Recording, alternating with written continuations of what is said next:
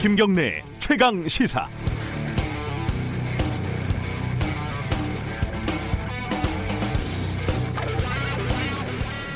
정치 권력이 더 셀까요? 경제 권력이 더 셀까요?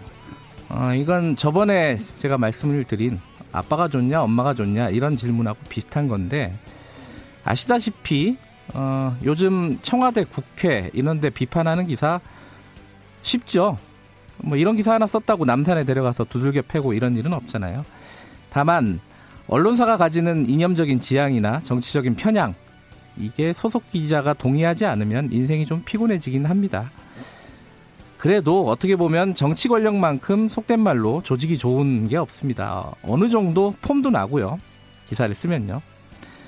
그런데 경제 권력은 좀 결이 다릅니다. 당장 밥그릇이 달려 있는 문제거든요. 광고, 협찬. 요즘 시대는 주먹은 멀지만 돈은 가깝습니다.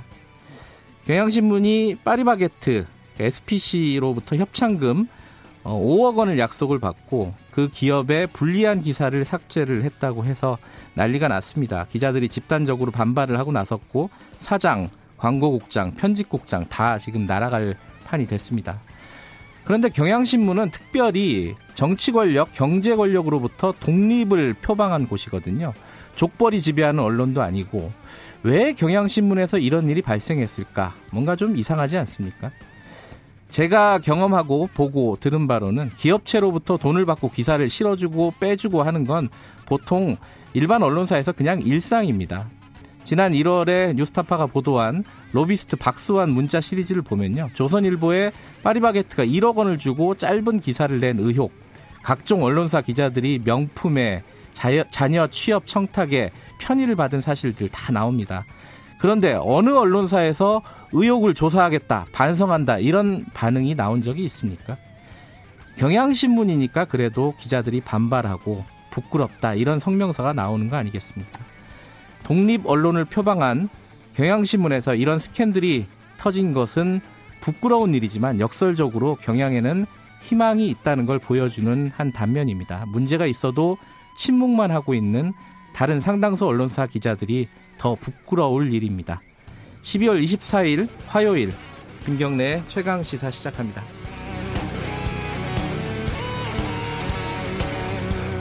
네, 김경래 최강 시사는 유튜브 라이브로도 함께하고 계십니다. 샵 9730으로 문자 보내주시기 바라겠습니다. 짧은 문자는 50원, 긴 문자는 100원 들어가고요. 스마트폰 애플리케이션, 콩, 유튜브 댓글 이런 거 이용하시면 무료로 참여하실 수 있습니다. 자, 오늘 크리스마스 이브네요.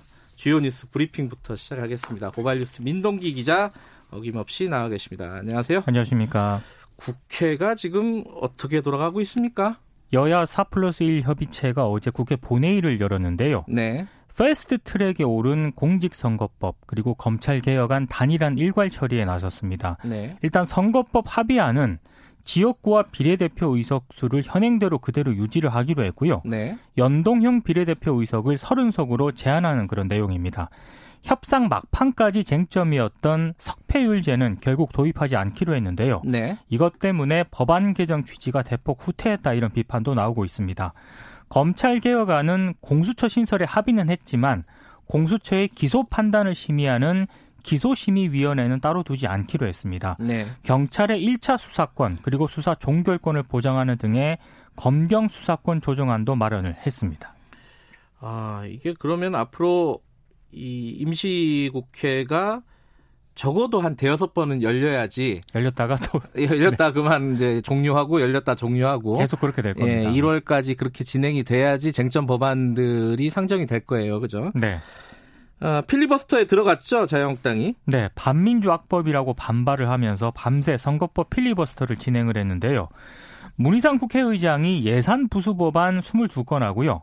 패스트트랙 법안, 유치원 3법 등을 어제 일괄 상정을 했습니다. 네. 자유한국당 의원들이 뭐 필리버스터 신청 등 지연 전략을 동원하면서 강경 저지에 나섰는데요. 네. 본회의가 개의하자마자 단체로 단상을 점거한 뒤 첫 안건인 회기 결정 문제부터 반대 토론을 하며 항의를 했습니다. 근데 자유한국당이 이번 임시의 회기에서 네. 선거법 필리버스터를 진행을 하더라도 내일 회기가 종료가 되거든요. 네. 그러면 또 4 플러스 1 협의체는 26일 다시 임시국회를 소집을 해서 선거법 표결에 나설 방침입니다. 네. 이런 식으로 이제 뭐 검찰 개혁안이라든가 유치원 3법 등도 어, 표결하는 방식으로 이제 진행이 될 것 같은데요. 어, 연말 대치 전국은 좀 불가피해 보입니다.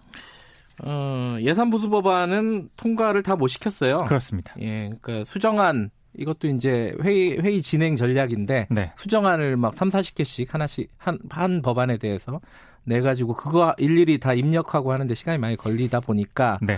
문의장 문희상 의장이 한 두 개 하다가 야 이거 안 되겠다 그래가지고 선거법을 먼저 상정을 해버린 순, 거죠. 순서를 또 바꿔버린 예. 거죠. 네. 그래서 이제 기습 상정이다. 이제 언론에서 그렇게 표현하는 이유가 거기 있습니다. 어, 지금 여야 자유한국당과 더불어민주당 한쪽씩 다 연결을 해서 2부에서 저희들이 지금 진행 상황들 그리고 쟁점 상황들 좀 물어보도록 하겠습니다. 네. 조국 전 장관에 대해서 이렇게 표현하면 될지 모르겠는데 드디어 구속영장을 청구를 했습니다. 검찰이. 근데 구속영장 청구 주체가요. 네. 중앙지검이 아니라 서울 동부지검 형사 6부입니다. 그, 그 표창장 뭐 펀드 이게 아니라는 거예요. 그죠? 그렇습니다. 예. 결국은 이제 직권남용 권리 행사 방해 혐의로 구속영장을 청구를 했는데요. 네. 유재수 전 부산 경제부시장의 뇌물수수 등 비위 사실을 파악을 하고도 청와대 특별감찰반의 감찰을 중단을 시켰고 네. 금융위원회에 별도 진상조사 없이 유전 부시장의 사표 처리를 요구했다 이런 혐의를 받고 있습니다. 네. 조국 전 장관에 대한 영장 실질 심사는 26일 오전 10시 30분에 이제 진행이 될 예정인데요. 관련해서 청와대가 입장을 내놓았습니다. 청와대 윤도환 국민소통수석은 당시 민정수석 비서관실은 수사권이 없어서 유재수 본인의 동의하에서만 감찰 조사를 할 수 있었고 본인이 조사를 거부해 확인된 비위 혐의를 소속 기관에 통보를 했다. 청와대는 정무적 판단과 결정을 일일이 검찰 허락을 받고 일하는 기관이 아니다. 상당히 좀 톤이 좀 높은 것 같습니다. 그렇죠. 아, 요거는 이제 법정에서 어 뭐랄까요? 이 직권 남용의 범위가 어디까지인지 이게 네. 가려질 전망인데 좀 어렵습니다, 이게. 그죠? 이 당시에 민정수석이 제대로 일을 했느냐 이건데 한마디로 그렇죠. 말해서 네. 그거를 이제 검찰이 기소를 한 거죠. 예, 기소를 할 예정인 거죠. 네. 어, 영장 실질 심사가 언제 있을까요? 26일 오전 10시 아, 30분입니다. 크리스마스 지나고 나서요. 네. 알겠습니다. 자, 어제 문재인 대통령이 시진핑 주석을 만났습니다. 북미 간 대화 모멘텀을 살려나가는 게 중요하다 이런 쪽에 공감대를 형성을 했습니다. 네. 시진핑 주석은 한반도 문제에 관한 한중 양국 입장은 문재인 대통령 취임 뒤에 더욱 강화하고 통하는 부분이 더 많아졌다 이렇게 얘기를 했고요. 네. 어제 회담은 예정됐던 30분을 넘겨서 55분 동안 진행이 됐고 이후 80분 가량 오찬을 가졌습니다. 특히 두 정상은 중국이 러시아와 함께 유엔 안보리에 제출한 대북 제재 완화 결의안이 북한의 무력 실험을 멈추게 할 그런 방안이라는데 공감한 것으로 너- 드러났는데요. 네. 어, 남북 철도 도로 협력 사업 제재 대상 제외 그리고 해외 북한 노동자 송환 시한 폐지 등의 그 내용을 담은 이 제재 완화 결의안을 냈습니다. 꽤 길게 얘기를 한 거예요. 그죠? 아, 굉장히 길게 어, 한. 시간 가량 얘기를 한 거고. 네. 근데 이제 중국 시진핑 주석의 행간을 잘 읽어보면 자, 미국하고 우리하고 지금 패권 다툼을 하고 있는데 한국 어떻게 할 거니? 뭐 이렇게 물어보는 투가 좀 있습니다. 그죠? 아, 굉장히 좀 예. 노골적이었던 것 같습니다. 예. 점점 우리가 어떤 전략적인 선택을 어떻게 할지에 대해서 고민이 좀 깊어지는 그런 상황입니다. 네. 손석희 사장, 어, 앵커죠. JTBC 뉴스룸. 어, 하차를 한다고요? 앵커직에서 하차 하겠다고 입장을 밝혔는데요. 네. JTBC 기자들이 반발을 하고 있습니다.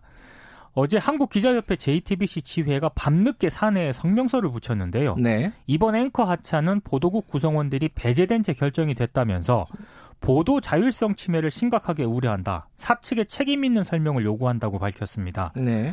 어제 JTBC는 그 손석희 사장이 앵커직에서 물러나서 당분간 이제 대표이사직만 수행하기로 했다는 입장을 밝혔는데요. 네. 앞서 어제 오후에 손 사장은 사내 회의에서 다음 달 2일 신년 토론까지만 진행을 하고 앵커 자리에서 물러나겠다 이렇게 말한 것으로 전해지고 있습니다. 네. 근데 앵커직 하차와 관련해서 어, 중앙홀딩스 경영진의 판단이다 이런 소식이 지금 전해지고 있는데요. 음, 어, 손석희 사장은 자신의 하차는 1년 전부터 논의가 된 것이다 이런 입장을 밝히기도 했습니다. 그러니까 기자들 입장은 어, 보도국에서 자율적으로 결정한 것이 아니라 어, 경영진에서 결정한 것이다. 그래서 일방적으로 결정을 했다. 음, 이렇게 반발을 하고 반발을 있는 하고 있는 거군요. 네. 이건 조금 더 지켜봐야겠네요. 그렇습니다. 어, 떻게 일이 진행이 될지. 자, 다음 소식 전해주시죠.